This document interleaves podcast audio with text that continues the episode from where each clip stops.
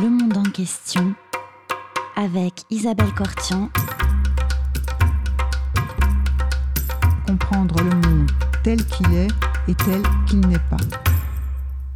Bonjour à toutes et à tous et bienvenue sur Radio Cause Commune 93.1 dans le monde en question. Aujourd'hui, j'ai le plaisir de recevoir Fatima Wassak. Bonjour Fatima Wassak. Bonjour.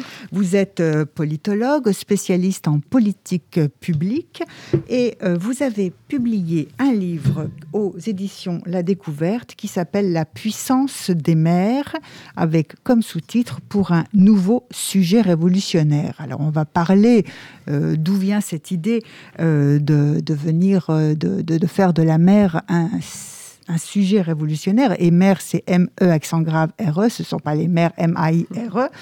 Mais euh, tout d'abord, euh, je voudrais vous demander sur votre histoire personnelle. Vous avez grandi dans une cité ouvrière dans, du côté de Lille, dans la banlieue de Lille, si je ne me trompe pas.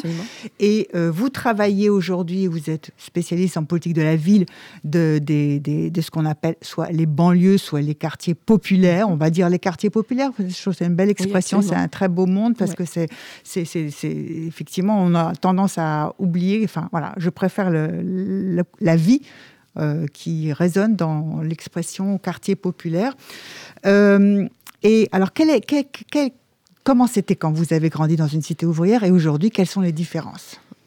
Alors effectivement, moi j'ai grandi euh, dans une cité ouvrière, euh, effectivement à l'île Sud, euh, et ensuite à, à, mais ça reste la, périphérie ouvrière de, la ville de Lille. et alors, comment c'était? C'était très cadré. Oui. C'était très cadré parce qu'à l'époque, la classe ouvrière oui était très cadré, cadrer énormément les familles, cadrer les enfants, euh, voilà, s'organiser autour de l'usine, s'organiser autour de l'école, s'organiser autour de la vie du quartier. Donc euh, la différence avec aujourd'hui, c'est qu'aujourd'hui, ça ne l'est plus du tout. Il n'y a, plus cette classe ouvrière telle que moi je l'ai connue. Mon père était mhm. ouvrier de nuit. en métallurgie. Euh, hein. Absolument. il y avait un syndicat, la CGT. Alors c'est une usine, il y avait plusieurs milliers d'ouvriers. Et toute la vie de la cité s'organisait autour de l'usine. Alors Évidemment, je n'ai pas de, nostalgie particulière et je ne cherche pas du tout à, à, embellir euh, euh, cette vie euh, de l'époque, dans les années, fin des années 70 et, et, années 80. Simplement, en tout cas, il y avait une, un rythme, une, voilà, une vie organisée. Quoi. Les gens n'étaient pas au chômage, avaient un travail, alors précaire, etc., avec des conditions matérielles d'existence difficiles. Mais voilà, il y avait cet encadrement qui était rassurant pour l'enfant que, j'étais. Aujourd'hui, voilà, on n'a plus donc cette, classe ouvrière. En tout cas, elle, n'existe plus de, de, cette manière-là. On, a plutôt un tertiaire, un tertiaire à la chaîne. Donc c'est toujours la classe ouvrière, mais voilà, on est plutôt sur, des, sur, sur, du service.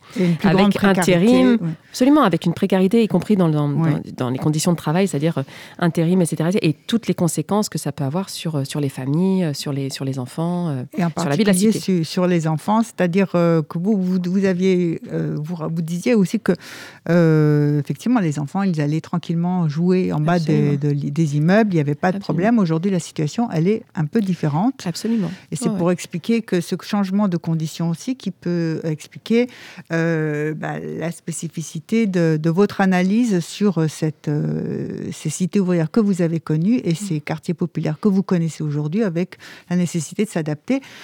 Qu'est-ce que vous diriez comme euh, sur les politiques publiques de la ville? Parce que hmm.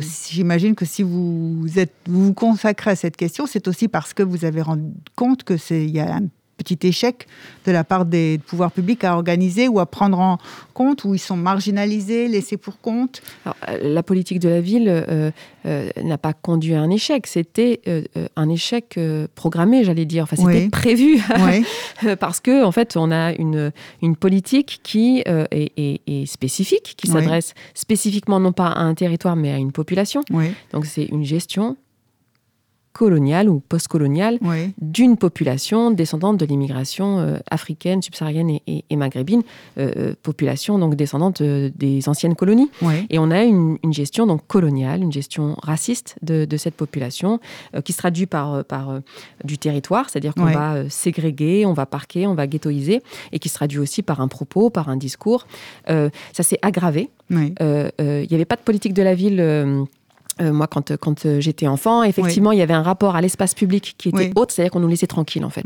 Je, pense qu'il y, a de ça. C'est pour ça que je préfère pas de politique de la ville qu'une politique de la ville. Non, mais c'est, voilà, on avait un rapport à l'espace public où, moi, je me souviens, euh, je, me sentais chez moi. Alors, pas en France, il n'y avait pas cette notion, il n'y avait pas cette nation dans mon esprit. C'était, je me sentais chez moi dans mon quartier. J'étais chez moi dans le quartier. Donc, il y avait un rapport au quartier où j'étais sur, sur mes terres, en fait, quand j'étais enfant. Aujourd'hui, voilà, tout est fait et à travers la politique publique, tout est fait pour qu'on ne se sente plus chez soi dans l'espace public quand on est euh, descendant de l'immigration euh, postcoloniale et, euh, et, de classe de classe populaire, de classe de classe ouvrière. Tout est fait, c'est-à-dire que on, parcellise, on rénove, donc c'est ce qu'on appelle la rénovation urbaine, mais tout est fait pour compartimenter et pour empêcher finalement, je le fais en cours, hein, mais pour empêcher une agora, pour empêcher le lien social, pour empêcher d'exister dans l'espace public, c'est-à-dire qu'on est assigné à résidence, tout, nous pousse à être dans les appartements et, tout nous pousse à l'isolement.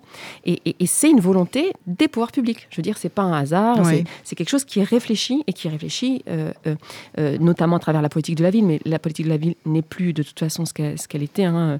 elle est beaucoup plus faible qu'avant mais qui réfléchit dans la, la, la, par l'institution scolaire, par exemple. C'est-à-dire, euh, voilà, le, le, le, fait de laisser comme ça, d'être aussi euh, laxiste, euh, pour le mhm. coup, j'utilise ce terme, avec le contournement de la carte scolaire, qui est en réalité un système de fraude à la carte scolaire. C'est-à-dire que accepter qu'une catégorie de population fraude la carte scolaire, c'est-à-dire n'accepte pas que les enfants, que, que leurs enfants aillent dans l'école de secteur.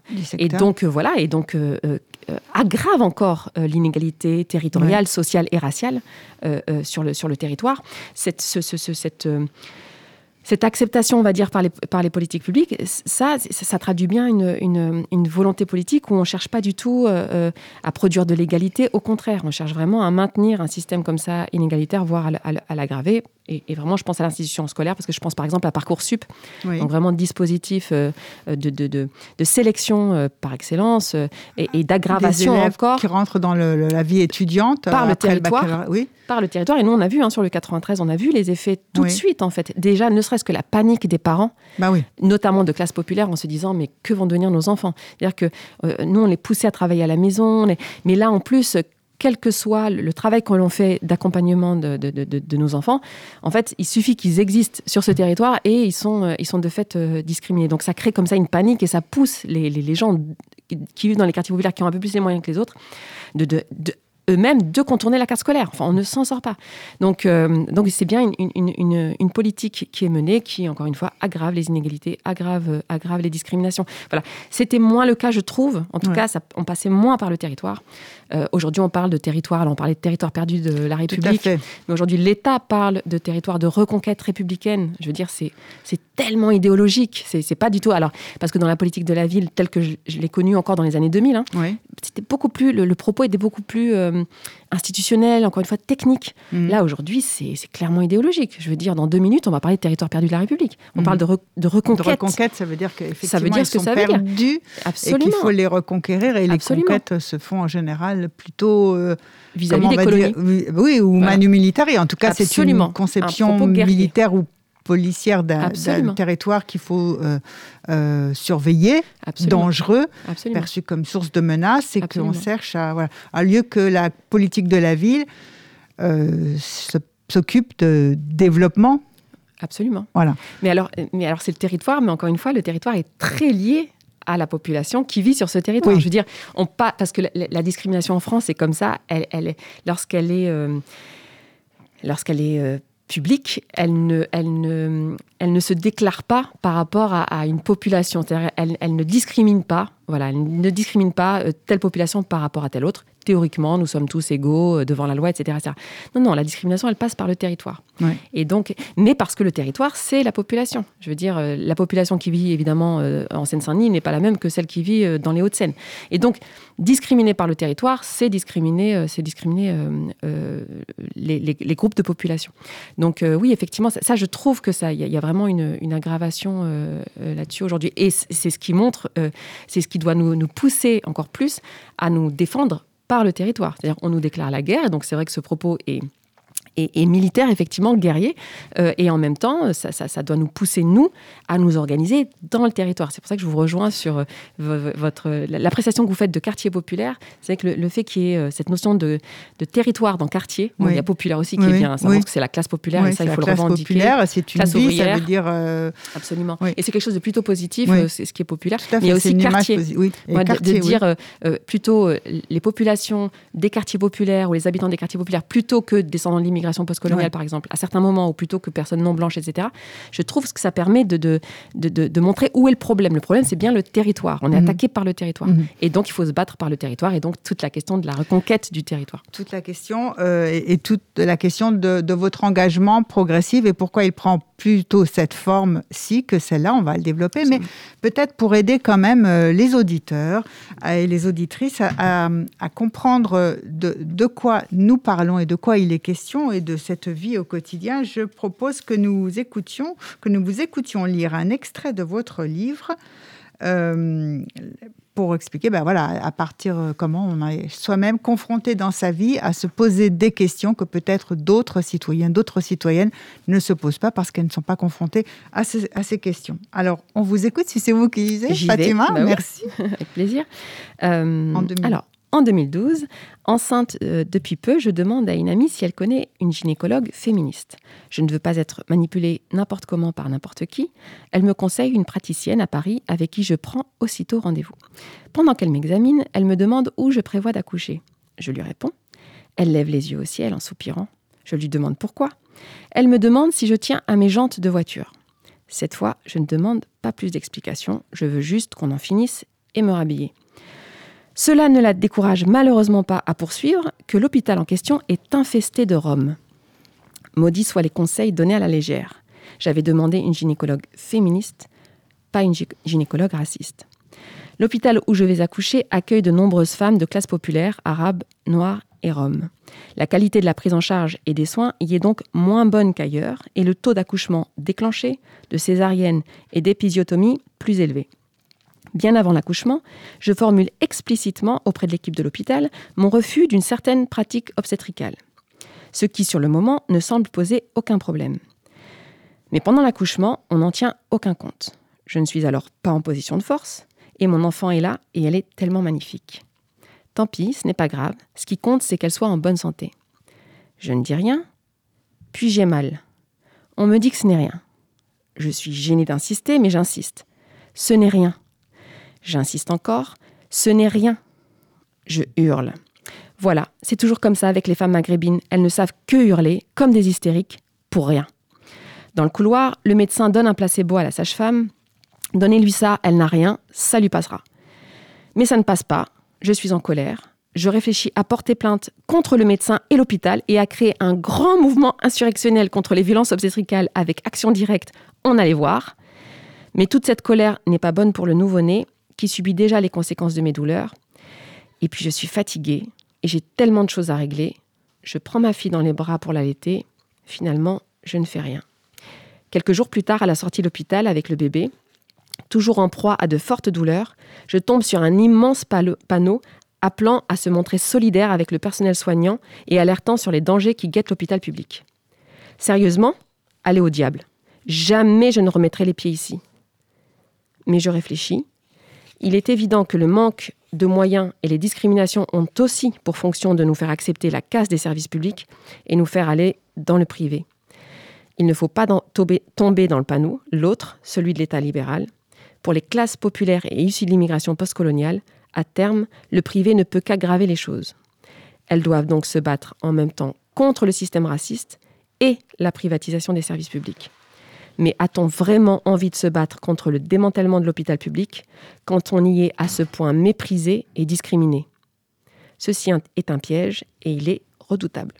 Merci Fatima Wassak de cette lecture euh, qui pose tellement des problèmes qui n'en laissent peut-être de côté, mais euh, on voit déjà on veut une gynécologue, ça commence, vous voulez une gynécologue féministe, mais elle est féministe, mais en même temps, elle est raciste aussi. Donc, euh, on va choisir entre euh, quoi, hein, d'accord? Donc, euh, on a oublié de préciser qu'on ne voulait pas de raciste. Ensuite, on voit les différentes catégorisation de la population, les différents types de racisme contre la population maghrébine, contre la population arabe, contre la population rome également.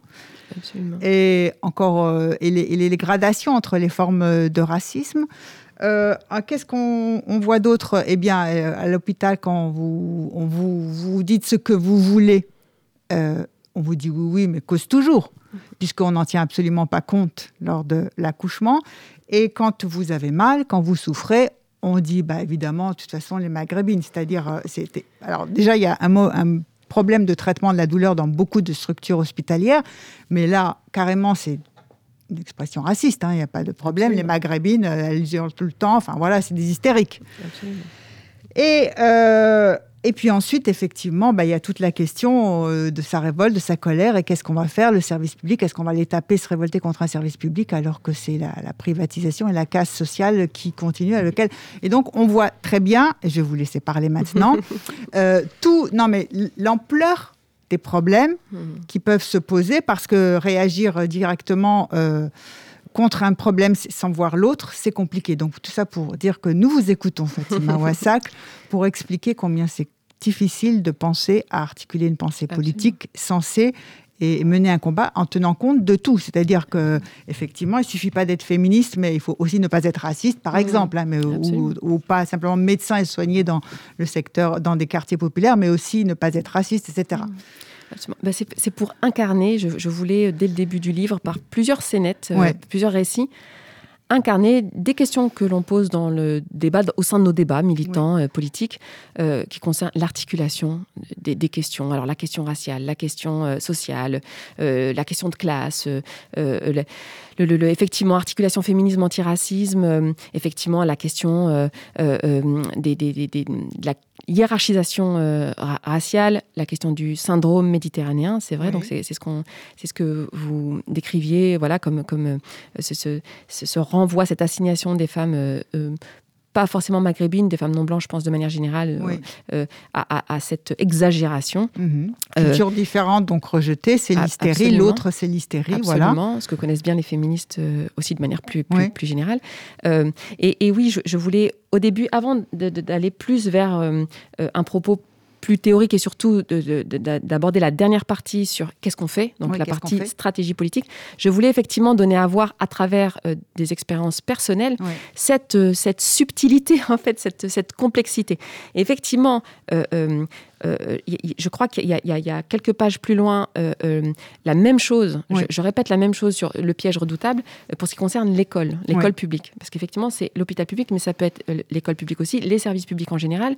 Dans quelle mesure nous sommes prêts dans les quartiers populaires, donc plutôt la classe ouvrière descendante de l'immigration postcoloniale, dans quelle mesure nous sommes prêts à défendre ces services publics? Et cette défense des services publics répond aussi à nos enjeux, à nos, besoins, dans quelle mesure on est prêt à les défendre dès lors qu'on y est autant, euh, autant discriminé? Ça, c'est un vrai, vrai dilemme. Si on ne l'a pas en tête lorsqu'on milite, lorsqu'on on fait comme ça euh, euh, des propositions politiques pour retrouver des solutions pour s'en sortir, enfin, on, on, passe complètement à côté, du, à côté de la question, c'est-à-dire qu'on se contente de culpabiliser les gens, de, de, de, se morfondre comme ça, de se désoler que les mm. gens ne se bougent pas, ne se mobilisent pas, ils n'ont rien compris. Voilà, ça, mm. je sais que par exemple, en ce moment, il y a tout un propos dans le 93 sur les Jeux Olympiques, et où comme ça on prend de haut euh, les gens qui vivent dans les quartiers populaires en disant mais, mais, vous ne vous euh, mobilisez pas contre euh, le projet, les Jeux Olympiques, vous n'avez rien compris. On va vous expliquer que la piscine olympique c'est pas pour vos enfants. Enfin vraiment avec, oui un mépris de classe et, puis aussi des représentations coloniales sur la passivité des, des, des gens qui vivent dans les quartiers populaires, alors que simplement faire cet effort d'empathie, de se mettre à la place d'eux. En fait, on n'a pas qu'un problème à régler. En fait, mais voilà, on a plein de problèmes à régler. Et ces problèmes sont, euh, euh, voilà, qu'on. Voilà, et, sont, et, sont, et, c'est des choses qui sont contradictoires, qui sont paradoxales. C'est vraiment des dilemmes. On est face à des dilemmes et c'est très très difficile d'en sortir dès lors qu'on est isolé. Et donc voilà, posons ça euh, sur la table, organisons des débats là-dessus, mais bien sur ce, sur ce point de vue-là.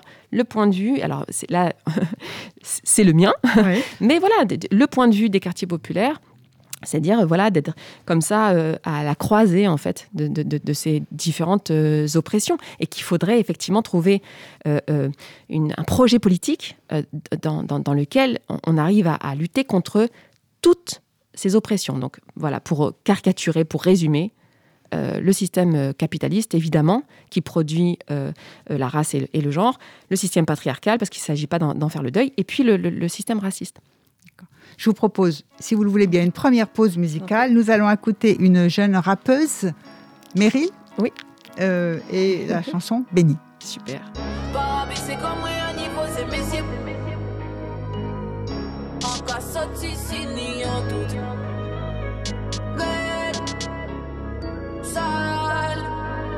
en béni, en béni. Par abaisser comme moi à niveau, c'est messieurs pour éviter les coups bas sa logique. Mon démon qui sent un café, en qui répond et puis un yas fait emoji. Faiblesse procédure c'est humaine, ça impossible par senti sentiment. Ça tendu qu'on gentil humaine, les erreurs du passé seront mes sentinelles. Si vous rigolez tout en moi, ça bizarre pas senti dans moi, toute baguette brisée. Mais je me en avant de partir le matin, je mets mes plus beaux habits de Moi je tombé au jardin, moi, mis de finger et c'est pissé. Pa mwen mwen pou ban mwen vitamine C Ketos pa jou pou mene la vi sen An lampad an poch mwen Si toutfwa an te fe fos wout An bambi ganjou ke a An si ni an dout Sa vu la vi agre Men sa te pet Pi sa ki sa ouve Fou mwen a te pa oubliye An bagay kapital An beni An beni An beni en béni, en béni, en béni, en béni, j'monte pas qu'à périr en linge sale. Te ça va qui point yo peut pas yo peut pas. Spéculation, c'est beau père, à tout cas pour yo peut yo qui calé. La vérité est dans la bouche des membres plus aux parents qui connaissent pas le répit. Moi j'ai un assiette poche, la rêve ta dada, la matin c'est un artiste. En lampade en poche, mais si toutefois on t'est fait fausse route. En pampi, grand joker, en pas sorti si ni en doute. Ça veut la vie arrête, mais ça t'est pris, et puis ça qui ça ouvre tout, mais à t'es pas oublié en baguette capital. En béni, en béni, en béni, en béni.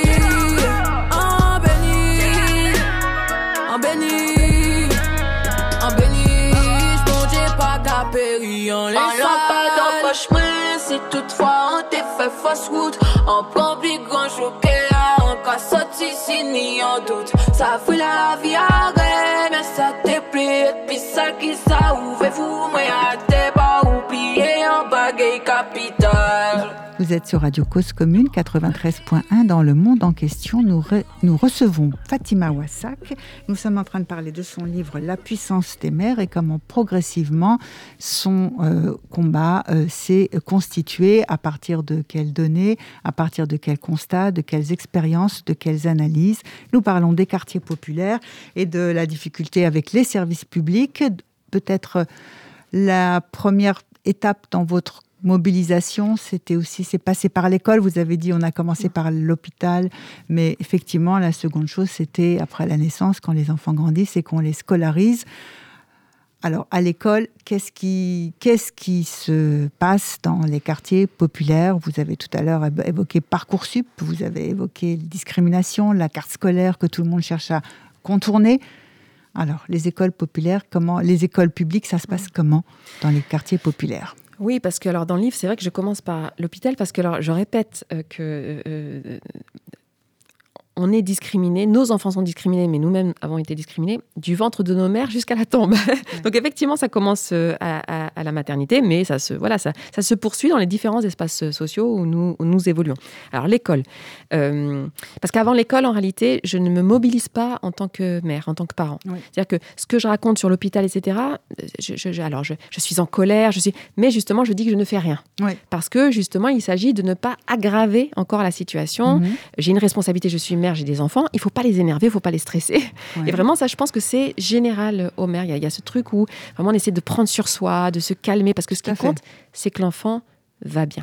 Donc jusqu'à d'histoire aussi. voilà, absolument. Embêter, de manière, voilà, c'est une intériorisation aussi d'une forme de, de, brimade. Hein. Alors, et, puis je pense aussi cette, cette, peur que les enfants vont subir des représailles. Il y, y, a cette peur que, moi-même, alors je militais déjà hein, quand, quand j'ai eu mes enfants, mais il y, avait un truc comme ça, et je, suis mariée à un militant, et il y avait comme ça un, un engagement euh, explicite de notre part euh, où euh, il s'agissait de ne pas se mobiliser en tant que parent, pas polémiquer, pas d'histoire, etc. Parce qu'il s'agissait de protéger le foyer et de protéger les enfants, parce que l'institution pouvait se retourner contre les enfants. Et ça, je pense que tous les parents, quels que soient les parents, ont cette peur un peu de ne pas faire trop d'histoire pour que les enfants n'en pâtissent pas.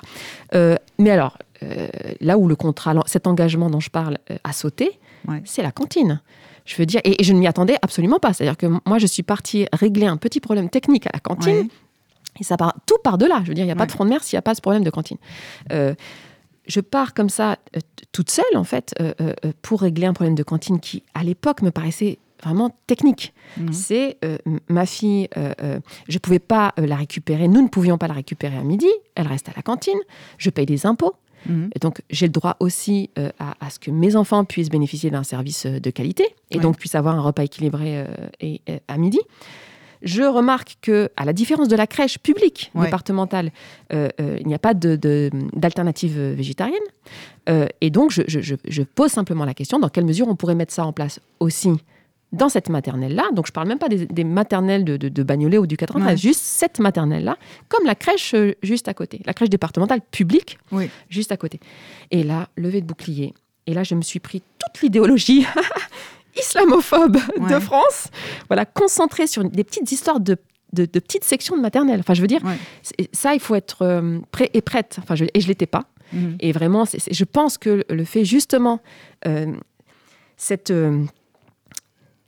bah, l'ampleur, l'ampleur du, de, la réaction négative, de, la stigmatisation, euh, de, ouais, de, cette violence euh, euh, par rapport à, au fait qu'on parlait bien de petites sections de maternelle, et donc c'est pas l'OTAN, c'est pas, c'est pas des choses, c'est pas, c'est même pas le collège ou le lycée, je veux dire, c'est, des petites choses, c'est des petits doudous, c'est des petites odeurs de vanille, etc.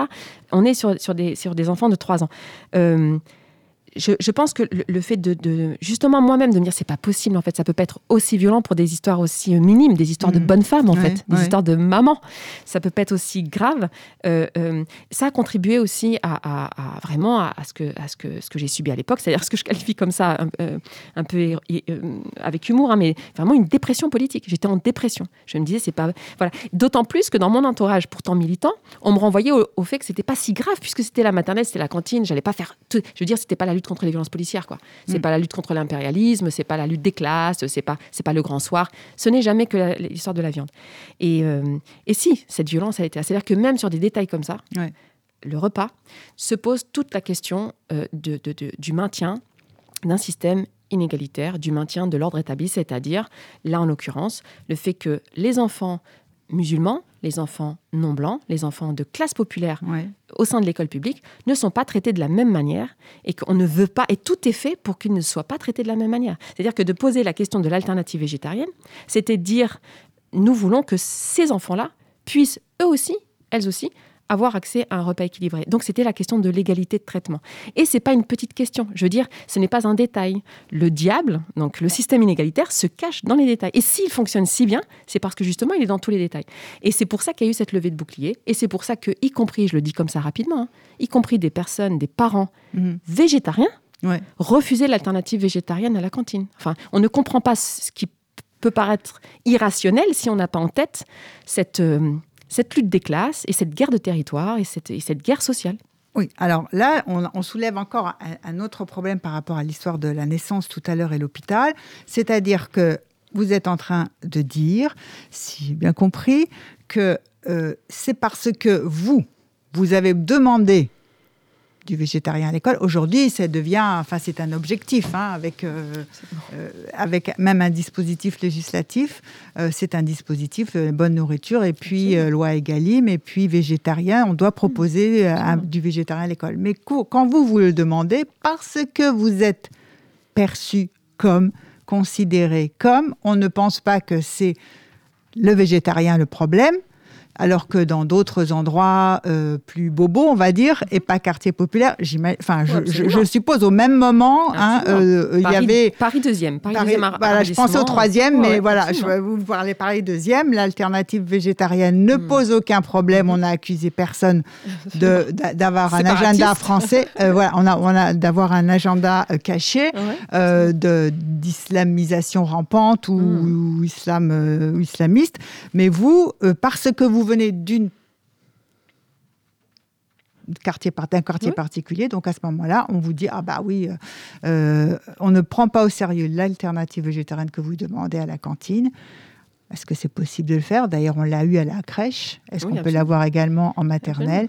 On vous dit non, mais ça c'est tout le monde. Et même ceux qui sont végétariens se disent ah bah non parce que ça c'est un c'est quoi? C'est un complot? C'est quoi?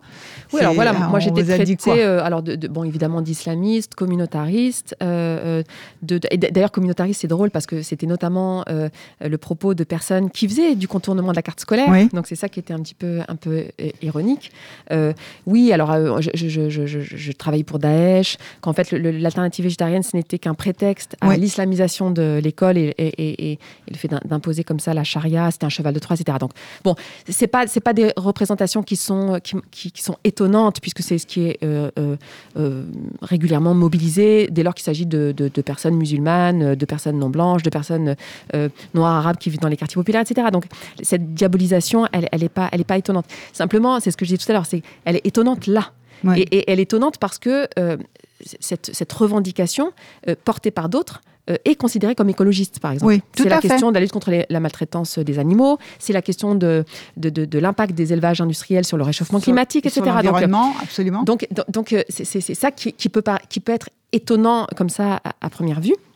Et en réalité, encore une fois, non, ça, ne doit pas nous étonner. Enfin, en tout cas, maintenant, ça ne m'étonne pas avec du recul, puisque se poser de, manière euh, centrale la question de l'égalité. Et c'est mhm. ça qu'on veut pas. Je veux dire, demander l'alternative végétarienne, c'est pas grave, il n'y a pas de problème, etc. Mais si ça s'accompagne de plus d'égalité, et ça, je, tiens à le dire, il y a une machine de guerre qui se met en place. Et si on vit aujourd'hui dans une société aussi inégalitaire, c'est pas pour rien. C'est parce qu'il y a une volonté politique de maintenir ce système inégalitaire. Et euh, voilà, j'en ai fait les frais. J'en ai fait les frais euh, à l'époque de manière isolée. Comme je milite, euh, je sais que le réflexe à avoir dans ces cas-là, euh, tout à l'heure vous disiez euh, que le sujet politique du livre c'était mère M-E, accent grave R-E et pas M-A-I-R-e, il, manque un S. Oui. Parce que justement, pour moi, le, sujet politique, c'est pas mère au, singulier, parce que ça, je sais que ça marche pas.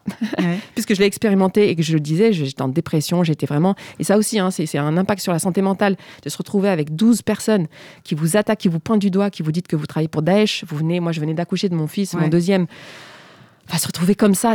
On n'a pas tout de suite, même quand on milite, hein, on n'a pas tout de suite le, recul pour se dire non mais là il se passe un truc, je suis euh, stigmatisé. Non non, on se dit peut-être c'est moi le problème. Et vous vous euh, attendiez pas du tout Absolument pas. Pour moi, c'est la maternelle. C'est encore une fois, c'est mmh. c'est une ambiance tranquille. Enfin, je veux dire, puis on est tous parents, on aime tous nos enfants. Euh, il y a personne qui veut du mal aux enfants. Enfin, il y a ce truc là un peu naïf en fait. Oui, on demande aux parents de s'impliquer aussi dans la vie de l'école. Absolument. Donc, mm. euh, non, non, moi, à ce moment-là, cette, violence, je l'ai vraiment prise sans forcément bien la comprendre, bien comprendre les enjeux qui étaient derrière, etc. Bon, assez vite quand même, je les ai compris parce que j'étais voir d'autres, d'autres parents, très vite. je me suis dit, voilà, là, je pourrais pas régler le problème toute seule au sein de la FCPE, et ça, je tiens à insister pour dire qu'avant le front de mer dont on, dont on va parler, hein, avant le front de mer, il y avait la FCPE. Et il n'y a jamais d'organisation comme le front de mer s'il n'y a pas des organisations comme la FCPE. Et si ça, ne se passe, euh, si ça se passe bien dans ce type d'organisation, il n'y a pas le front de mer. Et, c'est pour ça que j'insiste dans le livre. Alors, j'aurais pu parler d'autres organisations de gauche. Parce que la gauche, c'est quand même un gros problème. J'ai pu l'expérimenter. Hein. C'est pas, pas juste un problème d'extrême droite. C'est aussi la gauche. Mais, mais j'aurais pu parler d'autres organisations. Je, ne l'ai pas fait aussi euh, parce que voilà, je, ne voulais pas parler de tout et je voulais pas être sur un propos purement négatif, et il n'y a pas que des choses négatives évidemment à gauche, mais si j'ai parlé de la FCPE aussi euh, longuement, c'était pour expliquer pourquoi il y avait le front de mer, mmh. pour ne pas justement être renvoyé à nouveau au fait que nous étions communautaristes, qu'on avait décidé comme ça d'entrée de jeu, euh, en nous réveillant le matin, de créer une organisation quartier populaire. Non, non, on a essayé d'abord dans l'organisation majoritaire, j'ai essayé, et c'est parce que ça s'est très mal passé, c'est-à-dire que euh, là encore, de manière explicite, on a refusé cette revendication égalitaire, on l'a refusée, euh, et quand elle, a, elle a commencé à fonctionner, on a cherché à la récupérer, mm-hmm. Donc je parle notamment de blanchiment des troupes. C'est-à-dire que cette question pour une alternative végétarienne, à un moment donné, on l'avait tellement fait euh, euh, apparaître dans le débat public local que voilà, on a, on, a, on, a, on a invité les mêmes partenaires, Greenpeace, AVF, etc. Et on a remplacé l'association à laquelle j'appartenais par une autre, enfin le collectif, par un autre, un autre collectif. Mais dès lors que ça se passe euh, mal au sein de la FCPE, ben moi je vais voir d'autres parents pour leur dire bah, venez, ça se passe mal là-dedans, on polémique, nous on, voilà, on veut juste le bien de nos enfants, venez, on, s'organise. Et c'est là que ça devient un sujet politique. C'est là mhm. que mère au pluriel devient un sujet politique et avec un potentiel révolutionnaire. Euh, c'est parce qu'on est ensemble. Si on n'est pas ensemble, ça, voilà, ça, ça, ça, ne marche ça, vous expliquez le pluriel de, de, maires et en même temps, euh, vous expliquez aussi la genèse d'un mouvement associatif que, que, que, vous fondez ou que vous fondez avec d'autres personnes parce que euh, au départ, en fait, vous, allez militer dans ce qui existe. Absolument. Et c'est l'impossibilité euh, de faire entendre votre voix dans des structures euh, politiques ou syndicales qui existent déjà qui fait que vous, êtes, vous en êtes rejeté, en fait, ou vous vous en mettez en retrait, mais parce que il euh, n'y a pas de place pour vous. Absolument. Et qu'on même. Euh, ah non, non, on, m'a même. Euh, d'ailleurs, je, parle de, parents démissionnaires. C'est la petite réputation qu'on a en, Seine-Saint-Denis. Les fameux parents démissionnaires qui sont responsables de la mort de, de Ziad Ebouna en, 2005, les parents laxis, etc. Mhm. Et je dis à quel point, en fait, en réalité, les parents démissionnaires sont des parents démissionnés. Puisque moi, j'ai voulu m'engager, alors pas en tant que militante hein, au sein de la FCPE, justement, j'avais encore ce truc de. justement, il ne faut pas militer, il ne faut pas, faut, pas, faut pas faire de politique. J'ai essayé vraiment vraiment d'avoir le propos le plus euh, neutre possible, pas militant du tout. Euh, non, non, je, voulais juste, euh, voilà, être comme tous les parents délégués. Et il se trouve que parents en France, c'est pas un truc très très politique. Hein. c'est vraiment les, quelques personnes qui décorent les conseils de classe. Mais voilà, les, parents en France n'ont pas de pouvoir politique. Non. Et, d'ailleurs, c'est pour ça qu'on aspire à être un syndicat de parents pour être mhm. respecté comme comme force politique.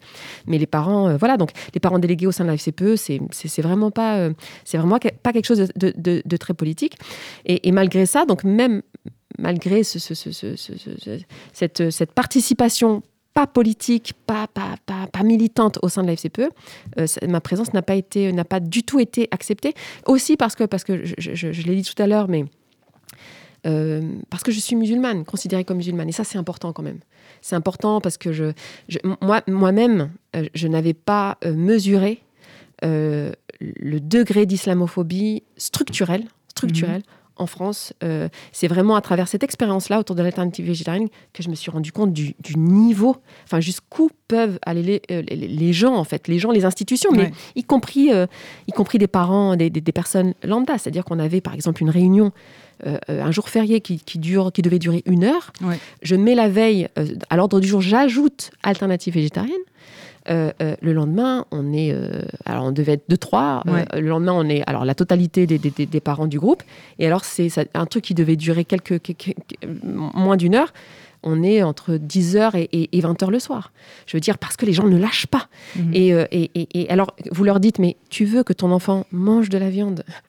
Fais ce que tu veux. Je veux dire, moi, je veux juste que mon enfant n'en mange pas et que même si, et s'il n'en mange pas, puisse quand même bénéficier. Et les gens disent, non, je veux pas que ton enfant ne mange pas de la viande. Je veux que ton enfant mange de la viande pour qu'il s'intègre, mm. qu'il aime la France, qu'il... Enfin voilà, et ça c'est vraiment, c'est là que j'ai vu à quel jusqu'où ça pouvait aller, quoi, jusqu'où l'islamophobie pouvait aller pour des gens qui se disent d'ailleurs euh, euh, par ailleurs euh, antiracistes, hein, c'est des gens de gauche, donc ils sont antiracistes, ils sont. Mais voilà, c'est justement la force de l'islamophobie, c'est que ça passe par autre chose, ça passe par la question de la laïcité, c'est toujours plus simple en fait de, se positionner comme ça par rapport à la religion musulmane plutôt que de se positionner clairement sur la question raciale. J'aime pas les noirs et les arabes. Ça, ça se fait pas à gauche. Donc euh, oui, il y a cette question de l'islamophobie structurelle qui est vraiment, qui est vraiment très très importante. Oui. Alors euh, donc on vous, comment on vous perçoit comme une musulmane? Eh ben parce que j'ai des revendications égalitaires. C'est tout. C'est-à-dire que euh, euh, avant d'entrer à la CPE, voilà. oui, oui, je, ah, je suis, j'étais c'est tapis rouge, avec mes longs cheveux, mes petites jupes. Il n'y avait pas de problème. Justement, je, ne, je ne représente pas euh, visuellement, on va dire, en apparence, la musulmane à abattre. Quoi. Je, ne parais pas si islamiste que ça, comme ça, en apparence, parce que déjà, je ne porte pas de foulard. Je ne porte pas de foulard. Donc, au départ, moi, on, m'a demandé même d'intégrer euh, les rangs de la FCPE, et j'ai été bien reçue, c'est très bien, toute cette diversité, etc. Donc, euh, non, non, c'est dès lors euh, que j'ai eu un propos politique autour de l'égalité, c'est-à-dire ben, je veux que euh, nos enfants, mes enfants, euh, puissent avoir accès à égalité à un repas équilibré. Donc c'est bien le propos qui fait, qui fait la, la diabolisation. par exemple, moi j'ai été, j'ai su après coup que ce qui circulait sur moi, c'est que jusqu'à très récemment, je portais un foulard. Bon, ce qui n'est pas le cas, mais mais et quand bien même. Et, et, et, et, ce qui donc ce qui circulait aussi, c'est cette idée que, euh, d'ailleurs on me l'a dit euh, de, voilà, en, réunion publique, hein, euh, je, n'avais pas un foulard sur la tête, dorénavant je n'avais pas un foulard sur la tête, mais un foulard dans la tête. Voilà, mhm. et que c'était pire. Et c'est des gens par ailleurs qui, par exemple, font campagne municipale et qui demandent à des femmes qui portent un foulard d'être sur la liste. Hein. Donc c'est pas le fait de porter un foulard, c'est bien le propos politique et c'est bien cette aspiration à l'égalité. C'est ça qui est, c'est ça qui est gênant en réalité. C'est ça qui se cachait, en tout cas là, pour cette, pour cette histoire derrière, derrière, derrière cette islamophobie. Alors, oui, d'égalité, tout simplement. en fait, euh, c'est aussi euh, bon les mamans euh, à l'école, si elles sont peu importe, hein, quelle que soit la religion, elles font des gâteaux, c'est bien. Ah oui, absolument. Ça, alors, et en plus, on aime bien les mamans, justement, qui s'occupent bien des enfants et puis apportent des gâteaux, etc. mais il y a un moment donné où, dès que la maman, elle s'affirme, elle demande quelque chose, alors elle devient un problème parce que euh, finalement la structure qui existe ne la contrôle pas, ne contrôle pas sa parole. Comment, comment, comment vous pouvez parler de ça? Oui, oui, c'est euh, d'ailleurs c'est un, terme que voilà que j'ai inventé pour l'occasion parce que c'est la figure de la mère tampon. ce qu'on attend de nous, et alors nous les mères en général, mais vraiment les mères qui vivent dans les quartiers populaires, donc euh, qui, ont, qui sont de classe populaire et, et, et, et ou de, descendantes de l'immigration postcoloniale, ce qu'on attend de nous, c'est de tempérer. Alors, c'est vrai qu'on demande aux mères, c'est ce qu'on commençait par dire tout à l'heure, hein, on demande aux mères de tempérer les choses, d'être douces, calmes, et puis vraiment de se sacrifier. Quoi. Les enfants vont bien, c'est bon, il ne faut pas se plaindre. Mais les d'arrondir les angles Voilà, absolument. Il y a cette tempérance qu'on attendait. Euh, et, mais alors, pour ce qui est des mères non blanches euh, qui vivent dans les quartiers populaires, là, on attend encore bien plus euh, qu'elles fassent tampon, notamment vis à -vis de leurs fils. Et ça, c'est quelque chose qui est récurrent, euh, que moi, que j'entendais beaucoup dans, dans, dans, dans, le, dans, la bouche des, des, pouvoirs publics, euh, mais que j'avais pas, j'avais pas autant associé à la figure de, de, de la mère et de la mère tampon, c'est retenez vos fils à la maison. Vraiment ce truc de retenez vos fils à la maison euh, euh, parce qu'ils traînent dans, dehors, et ce sont des délinquants, il y a les trafics de drogue, il y a, etc., etc. Donc euh, ils sont, ils sont nuisibles en fait, ils sont nocifs, ils sont voilà, ils, ils, grouillent, voilà, ils sont trop. Voilà, ils sont trop. On regarde dehors, il y, a trop de. On l'a vu hein, l'année dernière pendant la période, la période Covid. Tout à coup, de voir, alors ces jeunes dans la rue, les gens prenaient des photos, il y avait énormément de délations, etc. L'équivalent à Paris euh, sur les quais de Seine, en, avec le même nombre de personnes, ça paraissait euh, beaucoup moins grave quoi, et, mhm. moins agressif à l'œil. Oui, on l'a vu aussi avec les nombres de contrôles. Absolument, euh, absolument. C'est pas la même chose. Pas, Voilà. Les corps qui circulent dans l'espace public ne sont pas vus de la même manière, qu'ils soient blancs ou, non blancs. Ça, c'est une évidence. Et puis selon les, quartiers et, les rapprochements qu'on fait avec habités par tel ou tel type de population ou pas. Absolument, absolument. et, et donc, et ce qu'on attend de nous, ce qu'on attend des mères qui vivent dans ces quartiers-là, c'est vraiment de, tenir les garçons, alors euh, de, devant la télé, les jeux vidéo, et on le sait, ça c'est chiffré, c'est documenté. Nos enfants consomment beaucoup plus de numérique d'écran que euh, d'autres enfants d'autres classes sociales. Et, et, c'est pas pour rien. C'est parce que vraiment, on est poussé et, à juste titre. Enfin, je veux dire, si on réagit comme ça, si on fait les mères tampons, c'est pas pour rien. C'est parce qu'on aime nos enfants, on veut les protéger et qu'il y a des dangers, effectivement, dans l'espace public. Il y a des dangers. Mm. Il y a la police, mais il y a aussi les violences interquartiers. Il y a effectivement les trafics de drogue, etc. Donc, euh, donc on a tendance comme ça à les, euh, à les garder à la maison. et effectivement, dès lors qu'on refuse de jouer la mère tampon, c'est-à-dire de mhm. tempérer les choses, tempérer la colère, etc. Euh, et que, par exemple, nos enfants se plaignent de telle ou telle violence à l'école, de telle ou telle humiliation à l'école, etc.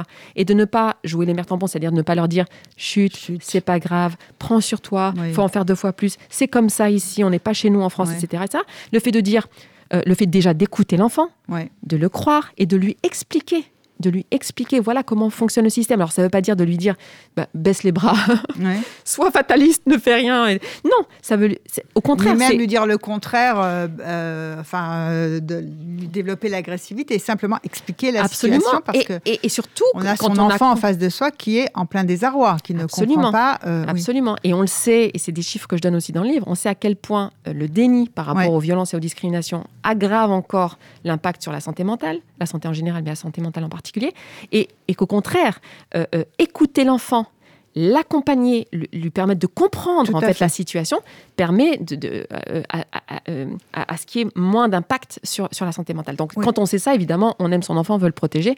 Et donc évidemment, euh, voilà, on l'écoute et on l'accompagne et puis on s'organise, on essaie d'avoir un espace comme ça où, voilà, on, on, on, on, regarde nos enfants victimes d'un système euh, comme, comme avec, avec bienveillance en fait. Voilà. Et, et ça déjà, rien que ça, de refuser donc cette figure de la mère tampon et simplement de d'écouter nos enfants et de les accompagner, etc.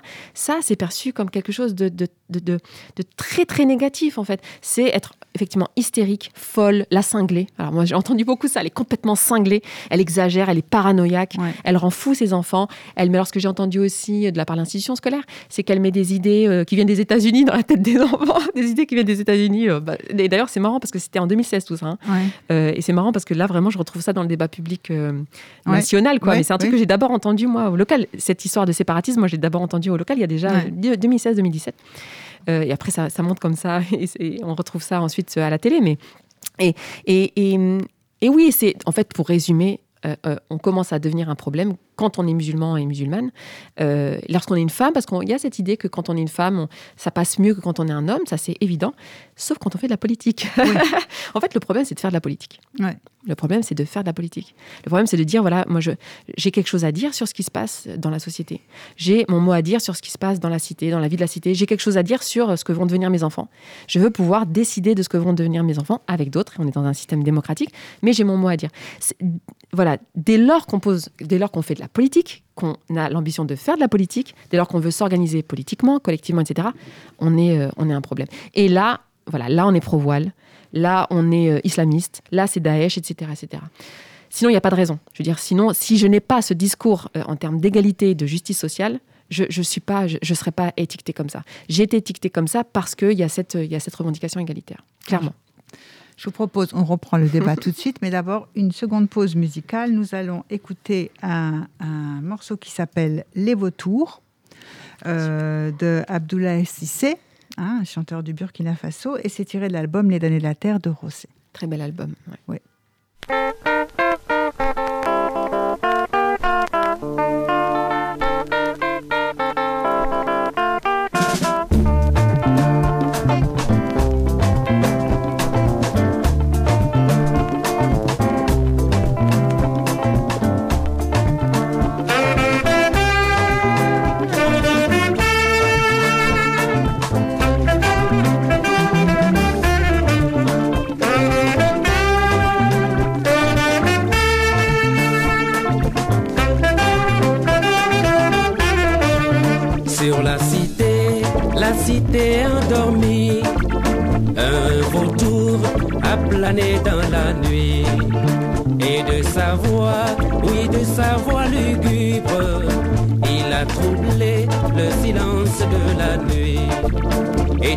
les hommes encore ensommeillés. Se sont dressés comme au cri d'une alarme. Et le vautour a repris son vol, il est reparti, je ne sais où. Le ciel d'Afrique était si serein, le sol d'Afrique connaissait la paix depuis ce jour, les armes sont dressées. Oui, depuis ce jour, les hommes se sont battus.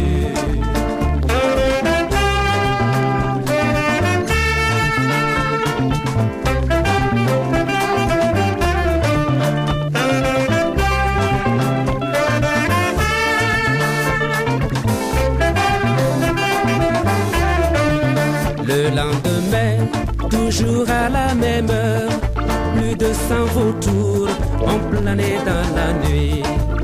Et sur les arbres autour du village, ils se sont perchés, attendant le matin.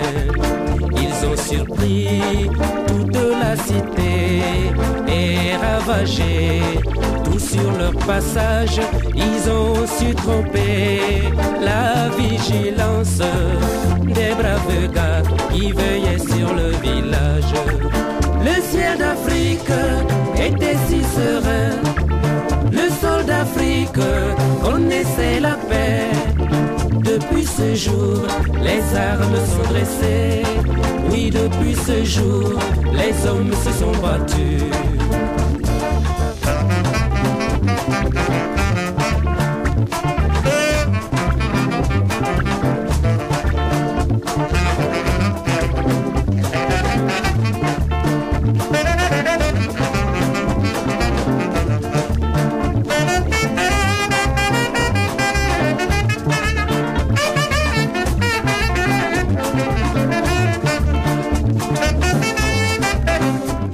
Sur Radio Cause Commune 93.1. Nous recevons Fatima Wassak. Fatima, est-ce que peut-être avant que nous reprenions le fil interrompu de notre discussion, vous pouvez peut-être dire quelques mots sur euh, Les Vautours, cette chanson qui aussi joue une place dans votre livre? Absolument. Oui, oui, je, l'ai mise dans son intégralité dans, dans le livre. Le texte, oui. Parce que euh, c'est une chanson euh, donc, que, que, qu'on a découvert dans, dans, dans, ce très bel album de Rosé qui a fait un travail de transmission euh, magnifique des luttes, transmission des luttes, transmission des luttes de libération anticoloniale, transmission euh, des luttes de l'immigration également.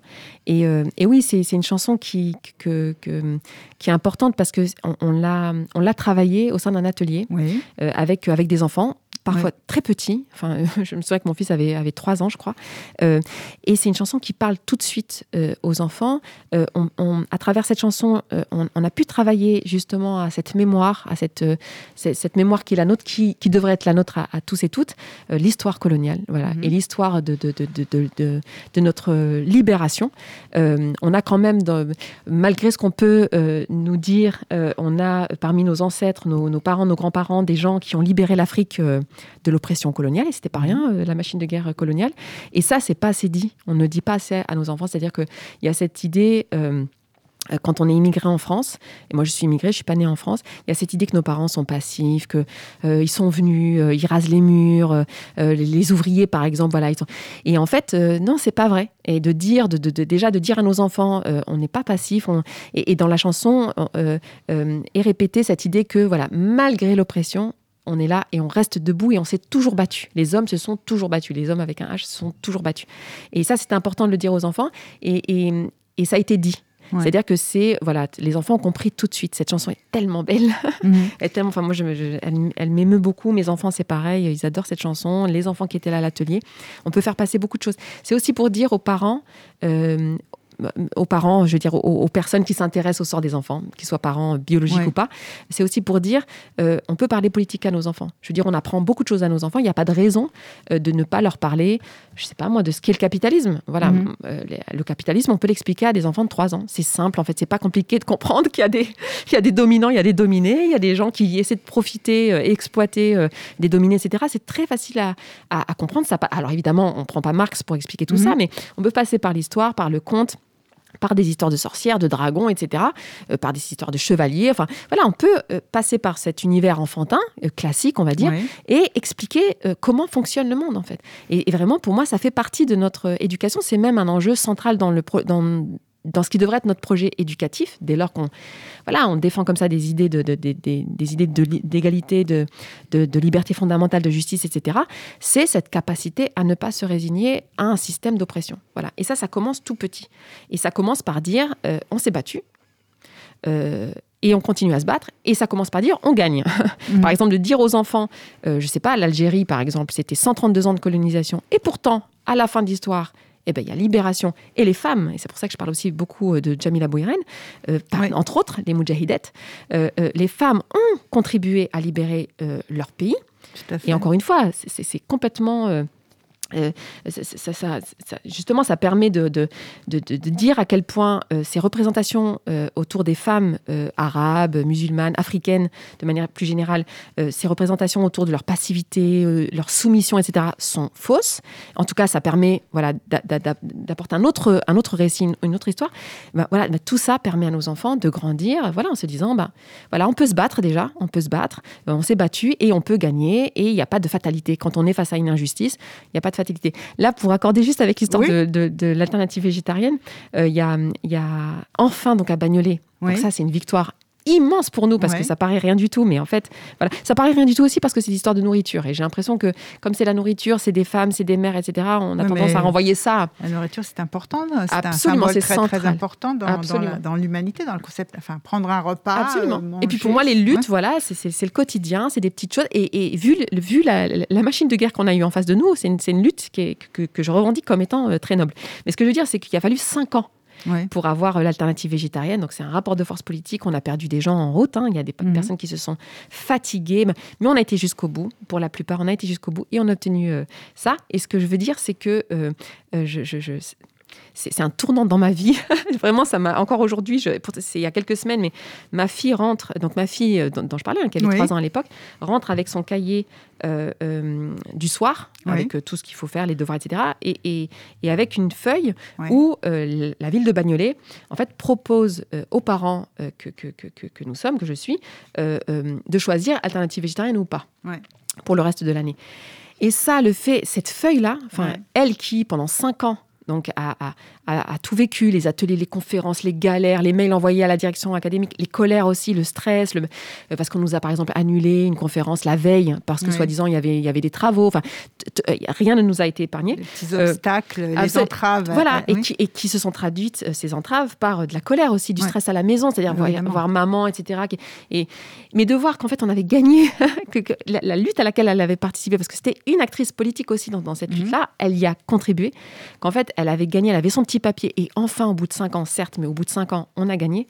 Bon, ben moi, pour moi, j'ai fait presque toute ma part en tant que parent parce que voilà, elle, c'est lui montrer que quand euh, euh, tu es face à une injustice, tu peux te battre, il n'y a pas de fatalité et tu peux gagner. Et ça, voilà, elle a 3 ans, elle a 8 ans.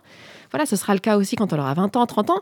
Et pour moi, c'est notre responsabilité de parents, en fait, de transmettre ça, cette capacité à ne pas se résigner aux enfants. Et ça marche. Moi, j'ai pu voir l'émerveillement dans, dans, les yeux de ma fille. Et, oui, pour moi, c'est bien la, prouvé. La, construction, le monde d'un enfant qui grandit, c'est très important d'avoir des figures valorisantes et des succès, et pas simplement que l'oppression, le négatif, tu dois te taire, tu dois pas. Ici, c'est l'inégalité, mais c'est comme ça. C'est extrêmement important et on comprend très bien dans tous les, enfin, dans des milieux où on ne pose pas aussi la question euh, de, on n'est pas confronté directement aux discriminations. Combien les, les figures valorisantes dans l'éducation des enfants c'est important Il faut bien comprendre que c'est important pour tout le monde. C'est universel. Voilà. Et qu'il n'y a pas, il y a pas de, effectivement, il n'y a pas de, de, secret non plus. On ne peut pas faire bien grandir un enfant s'il n'a pas de possibilité de s'identifier aussi. Mais aux luttes, c'est-à-dire qu'on a tendance quand on est parent, j'ai l'impression à à vouloir épargner les enfants, à ne pas les associer, par exemple, à l'espace militant. Je, sais, je, connais beaucoup de militants qui, qui n'amènent pas leurs enfants en réunion, conférences, aux marches, aux manifestations. Bon, c'est vrai que les manifestations aujourd'hui, elles sont ça risquées. Oui, c'est pas, ça, et c'est voulu. En plus. Oui, c'est voulu. C'est-à-dire que bah tout est fait pour que les familles ne viennent pas, les enfants ne viennent pas, et ça, ça, permet de durcir encore euh, la répression. Mais, mais toujours est-il que voilà, il y a des parents qui font ce calcul-là. Le calcul dont je parlais au début, hein, c'est on fait de la politique, etc., mais pas à la maison. À la mhm. maison, on épargne les enfants. Et, ça, c'est un mauvais calcul, ça, j'ai pu l'expérimenter. C'est-à-dire, au contraire, il faut associer les enfants, pas n'importe comment. Je suis pas en train de dire, encore une fois, qu'il faut faire, euh, qu'il faut faire comme ça des, des, des, des ou de... Voilà, un truc d'adulte. Non, non, il y a mhm. des choses à faire euh, pour les, enfants. Et, ça, c'est important. Je veux dire, si on n'apprend pas euh, aux, adultes de demain euh, à justement à ne pas se résigner, bon bah c'est pour moi c'est le fascisme en fait. Si on, mm. au, parce que ne, pas apprendre, ne pas transmettre cette capacité à ne pas se résigner, pour moi c'est transmettre ben, de l'impuissance, de, de, de, la, résignation, etc., etc.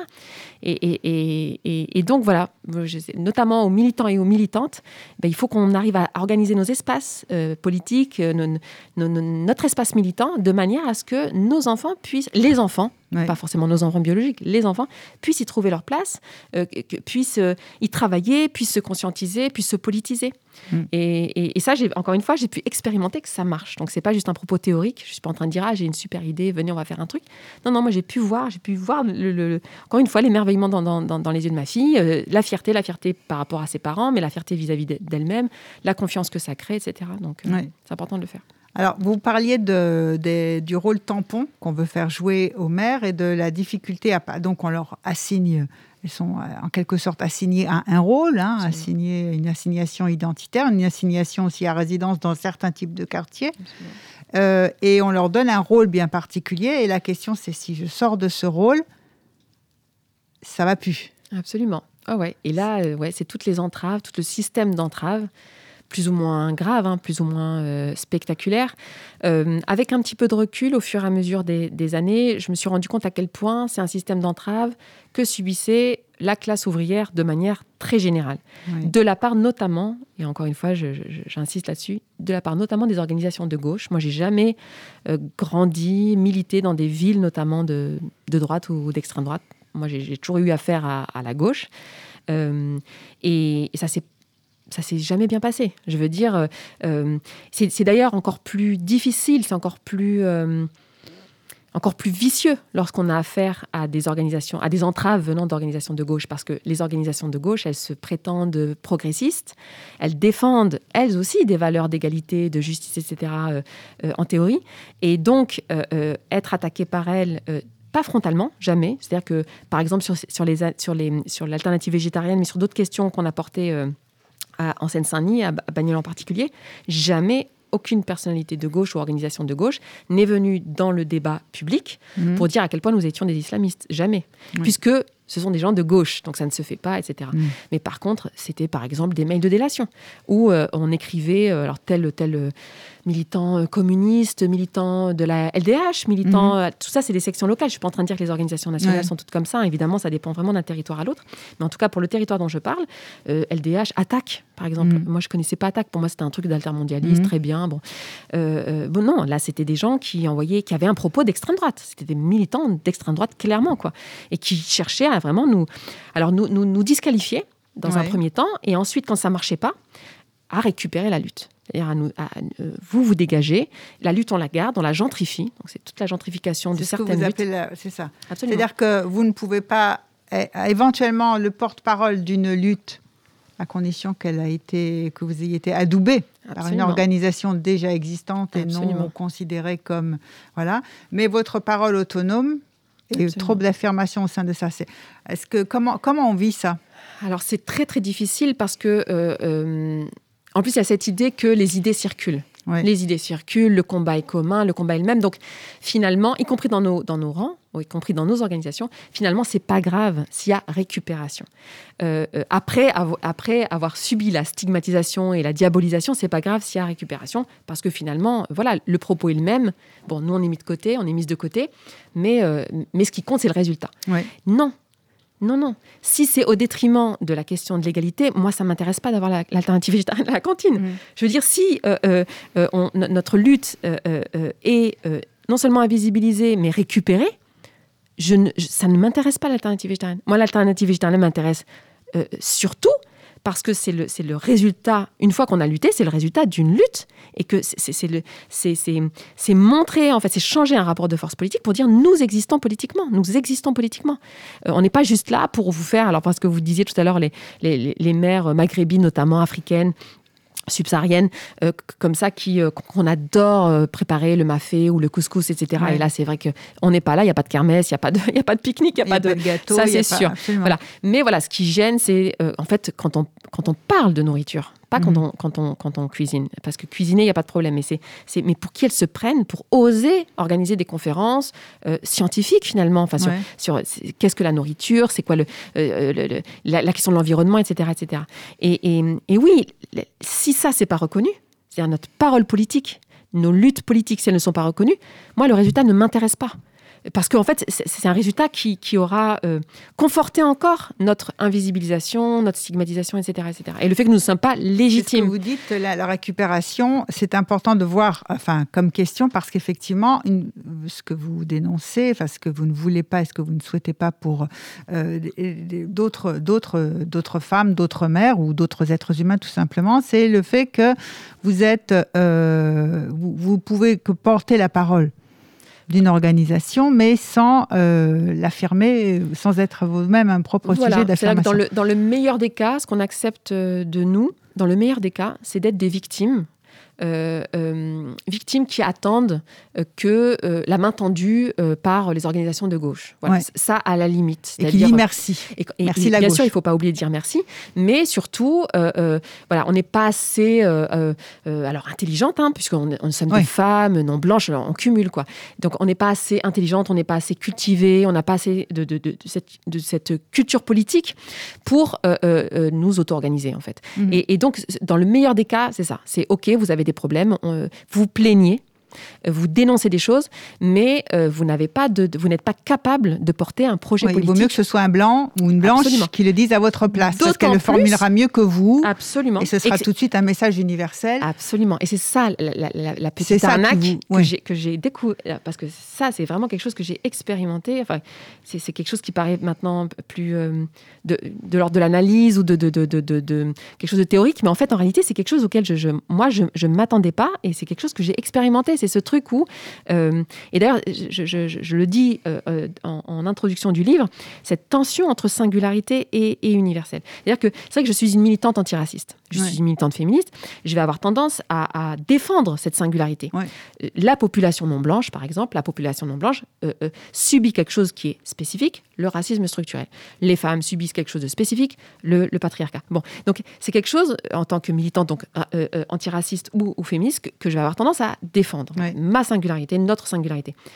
Mais l'arnaque, je m'en mhm. suis rendu compte là, c'est que euh, on peut y être renvoyé à cette singularité et on peut vouloir nous y enfermer. Un nouvel assignement, absolument. Absolument. C'est-à-dire que euh, euh, oui, ok, ok, pourquoi pas un projet politique antiraciste ou féministe, pourquoi pas Ok, je veux bien l'entendre, etc., etc. Mais c'est tout. C'est-à-dire que de là à venir à vouloir parler pour nous tous, non. Tu peux vouloir parler pour ton quartier, pour les Noirs et les Arabes, pour ta tribu, pour ta cave. Ok, soit, ça ne m'arrange pas, parce que je préférais le faire à ta place. Mais ok, euh, je, veux bien que tu puisses parler comme ça pour, euh, pour les gens comme toi, mais tu vas quand même pas venir nous dire à nous euh, ce qu'on, comment on doit s'organiser, comment on doit, etc. Et donc, parce que l'universel, c'est un rôle dans les instances Absolument. sauf si effectivement tu dis oui oui à tout.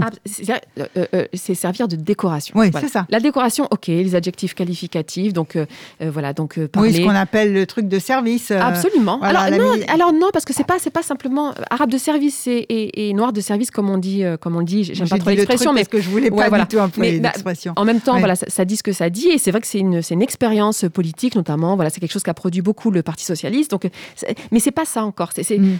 parce que ça bon, ça, je, voyais déjà ce que ce que c'était. Non, non, là, c'est quelque chose de plus subtil, en fait. C'est des gens qui, euh, euh, qui vont euh, reconnaître votre lutte donc, et, ne pas vous, vous réduire à, être simplement purement de la décoration. Non, non, qui vont vous accorder une parole politique, mais cette parole politique, elle ne doit être que spécifique, que singulière. C'est-à-dire que vous, vous ne pouvez pas, étant donné ce que vous êtes, étant donné votre couleur de peau, votre religion, etc., vous ne, votre genre, vous ne pouvez pas prétendre à parler pour tout le monde. Vous ne pouvez pas prétendre à l'universel. Et c'est là où on est coincé. C'est-à-dire que d'un côté, on veut défendre une singularité, mais d'un autre, on se dit, mais si je défends trop cette singularité, je fais le deuil de l'universel. Et faire le deuil de l'universel, c'est accepter d'être sous-humanisé. C'est-à-dire qu'il y a des humains qui sont plus universels que d'autres. Et, ça, c'est un piège voilà, qui, est compliqué. Mais, tout est, compliqué. Au début, je voulais qu'on pose à toutes les difficultés que vous, enfin, dans, ce petit extrait que vous avez lu, euh, qu'on montre la, la, complexité des choix. À chaque moment, on se demande à, trop lutter pour ma singularité, bah m'affirmer. Euh, on, me, on, me, prive aussi de l'universel. Absolument. On, dit à ma place que je n'ai pas accès à l'universel ou que je ne peux pas dire l'universel et qu'il y a toujours des gens qui sont mieux que moi pour le formuler, cette universel, cette lutte universelle, qui sont plus légitimes. Plus objectifs aussi. Plus objectifs, voilà, parce que c'est effectivement, on veut bien vous renvoyer à un vécu. Oui, absolument. Mais euh, ou à une colère. voilà, ou à une colère, parce que c'est très très bien. Et puis c'est bien dans les reportages ou à la télé ou des choses comme ça mais euh, pour, à titre d'exemple. Mais après, quand il va falloir faire construire un beau euh, discours théorique, ça, c'est faut laisser la place. Voilà, faut laisser la place aux universels. voilà, aux universels, aux universaux et à bah voilà, à une élite aussi, hein, qui a un problème aussi d'élite qu'on dénonce dans les, élites politiques aussi, qui se reproduisent entre elles et qui ne mm. s'ouvrent pas vraiment beaucoup à la diversité. On va le dire comme ça. Absolument. Mais euh, voilà, c'est des, des, des, tensions, c'est des dilemmes. Alors cette tension-là, je la règle pas dans le livre. Non. Euh, simplement, elle, elle dit euh, la nécessité de réfléchir à une bonne stratégie politique. Quoi. Tout à fait. C'est d'où l'intérêt de la stratégie politique. Je veux dire, c'est de pouvoir s'adapter, de, de, voilà, parce que c'est des choses qui sont qu'on ne lit pas dans les dans les livres c'est des, des choses qu'on ne dit pas forcément dans les espaces militants. Euh, c'est des choses dont tout le monde n'a pas faut expérimenter. conscience aussi. Mais, hein. mais, c'est la lutte. cest qu'on l'expérimente à travers la lutte. C'est là qu'on voit ce genre de choses. Si on ne lutte pas, on n'a pas ça en tête. Moi, j'avais beaucoup lu déjà à l'époque. Mais, et pourtant, c'est à travers cette expérience, donc à travers cette lutte, que j'ai pu justement voir le, piège qui est tendu entre singularité et universalité. Donc, euh, non, non, c'est. Mais bon, ça fait de bonnes stratégies politiques à la fin quand même. Oui, mais on comprend pourquoi, effectivement, euh, le sous-titre de votre livre, c'est pour un nouveau sujet révolutionnaire. On comprend ce que vous voulez dire, comme quoi vous voulez être un sujet, c'est-à-dire euh, voilà, un sujet qui exprime quelque chose, qui dit quelque chose, qui n'a pas besoin d'être relayé ensuite par, mais sentir que euh, je, participe pleinement et entièrement à une lutte. Et je, je, dans formule la dans la cité, bien entendu. Je ne suis pas à l'État, toute la cité. voilà, c'est ça. Passe pas que dans le HLM. Un petit pas, un petit quartier euh, de banlieue. Ou, oui. Absolument. C'est toute la question. Ouais, c'est la question du. Moi, j'ai jamais été aussi stigmatisée euh, et être aussi renvoyé à mon communautarisme. Euh, ou à votre identité. Ou à, mon identité, à le repli sur soi, etc. Qu'à partir du moment où j'ai posé la question du, de l'accès au pouvoir politique. Oui. Voilà, parce qu'il y a la question de l'égalité, en réalité, c'est la question aussi de, bah du pouvoir politique. C'est-à-dire, oui, bah, de la euh, parole, qui peut dire. Voilà. Mais même, même pas que de la parole, non, non, le pouvoir. Et ça, c'est pas du tout quelque chose euh, auquel on s'attend euh, de la part de femmes hmm. non blanches, immigrées, musulmanes, quartiers, classe ouvrière, etc., quartier populaire. c'est pas du tout, je veux dire, pouvoir, non. Je veux dire, déjà, qu'on t'écoute, déjà, tu vas pas en plus demander, prétendre à prendre, de, prendre le pouvoir, etc. Et, et, vraiment, c'est ce qui explique aussi pourquoi je parle beaucoup de dragon. C'est de dire, non, non, mais voilà, on veut une figure qui soit puissante, qui soit justement un peu le, dans, l'imaginaire, un peu l'anti-mère, quoi. L'anti-mère tampon. Voilà, je précise, l'anti-mère tampon. Quelque chose de puissant. Et nous, on assume de dire oui, on veut le pouvoir politique. Et ça, je sais que ça. Ça, ça, ça a heurté, ça a choqué. C'est vraiment, mais pour qui elles se prennent? Pour qui elles se prennent? Et, et, et, et donc, dans le meilleur des cas, c'est non, non, on veut bien accepter que vous soyez des victimes de quelque chose soit. Mais par contre, non, venez pas, euh, venez pas. Euh, vraiment, voilà, c'est pas vous qui allez nous gérer. C'est pas vous qui allez décider pour nos enfants. C'est pas vous qui allez changer les choses pour tout le monde. C'est si vous voulez changer les choses, c'est uniquement pour vous-même. Et donc, plutôt pour changer les choses, il faut être ensemble et, essayer d'éviter qu'on vous rejette à chaque fois de structure en structure pour ah obliger les gens à, créer leur propre structure et lieu de, militantisme et de combat. Oui. Notre émission, elle va bientôt toucher à sa fin, Fatima, mais je vais vous demander, puisqu'on est au mois de mai, qu'est-ce que vous allez faire pour la fête des mères? On va la braquer. Ah Un braquage Un braquage de la fête des mères. Parce que, justement, alors, la fête des mères, c'est quelque chose. Bon, déjà, les origines de la fête des mères, bon, c'est passé, c'est quand même euh, beaucoup euh, de travail, famille, patrie, c'est quelque chose de, plutôt réactionnaire. De toute façon, la figure des mères, euh, avant que nous, avant que le front de mer n'arrive et avant que les luttes des mères ne soient, ne soient complètement valorisées, c'est quand même une figure qui est qui est considéré comme réactionnaire. Voilà, c'est la famille, c'est le lieu aussi de la domination patriarcale, etc. Et, et puis c'est aussi voilà les petits colliers, les, petits colliers de nouilles, la petite confiture, les petits les, petites choses quoi, les petites choses voilà. Et, et voilà. Et nous, euh, le 30 mai, le jour de, la, de la, fête des mères, ben on va on va montrer que c'est pas ça, ça, peut être plus plus plus punk que ça, ça peut être justement plus révolutionnaire que ça. Et donc on va on va faire on va organiser un braquage. Ah. À Bagnolet à Bagnolet. Voilà, et on va inviter, voilà, euh, notamment des, des, des, mères, des femmes qui sont en lutte, notamment, alors, euh, euh, les femmes de chambre de l'Ibis Batignolles, oui. qui se battent aussi en tant que mère, aussi pour leurs enfants, euh, euh, et qui sont en lutte. Et, c'est important, ça, d'exister, y compris dans, dans, dans, dans l'espace syndical, mhm. dans, l'espace, dans les, les, lieux de travail. Et c'est important. Moi, je, pense que vraiment notre, salut passe par ça, par la mhm. question des moyens de production. Même si, bon, je travaille moi plutôt sur le territoire, mais voilà, ces jonctions entre territoire et, et travail. On va inviter aussi Assa Traoré, on va inviter aussi Kao Tararchi, qui est, qui, qui est philosophe et qui, qui, est sociologue, qui travaille sur ces questions-là. Donc voilà, on va, on va réfléchir à, autre chose et puis voilà, on va se voir. Alors on va se voir à Bagnolet, ça c'est important symboliquement. Et dans un lieu qu'on vient de d'occuper avec Alternativa, Front de mer et Alternativa, qui s'appelle Vert Dragon, maison de l'écologie populaire. Et donc euh, voilà, ça sera l'occasion de, de, d'apprivoiser un petit peu un peu le lieu et puis de s'essayer à être chez nous quelque part et donc euh, donc voilà donc euh, voilà les gens qui sont intéressés par ce moment euh, sont les bienvenus y compris à Bagnolet et dans les quartiers populaires et par les acteurs du monde de demain. Je vous remercie Fatima Wassak de votre participation à l'émission. Merci Stéphane en régie et on va se quitter quand même en écoutant Mohamed Roucha ah, avec Inas Inas. c'est magnifique. Voilà. Magnifique, effectivement. À très bientôt pour une prochaine émission. Au revoir. Merci.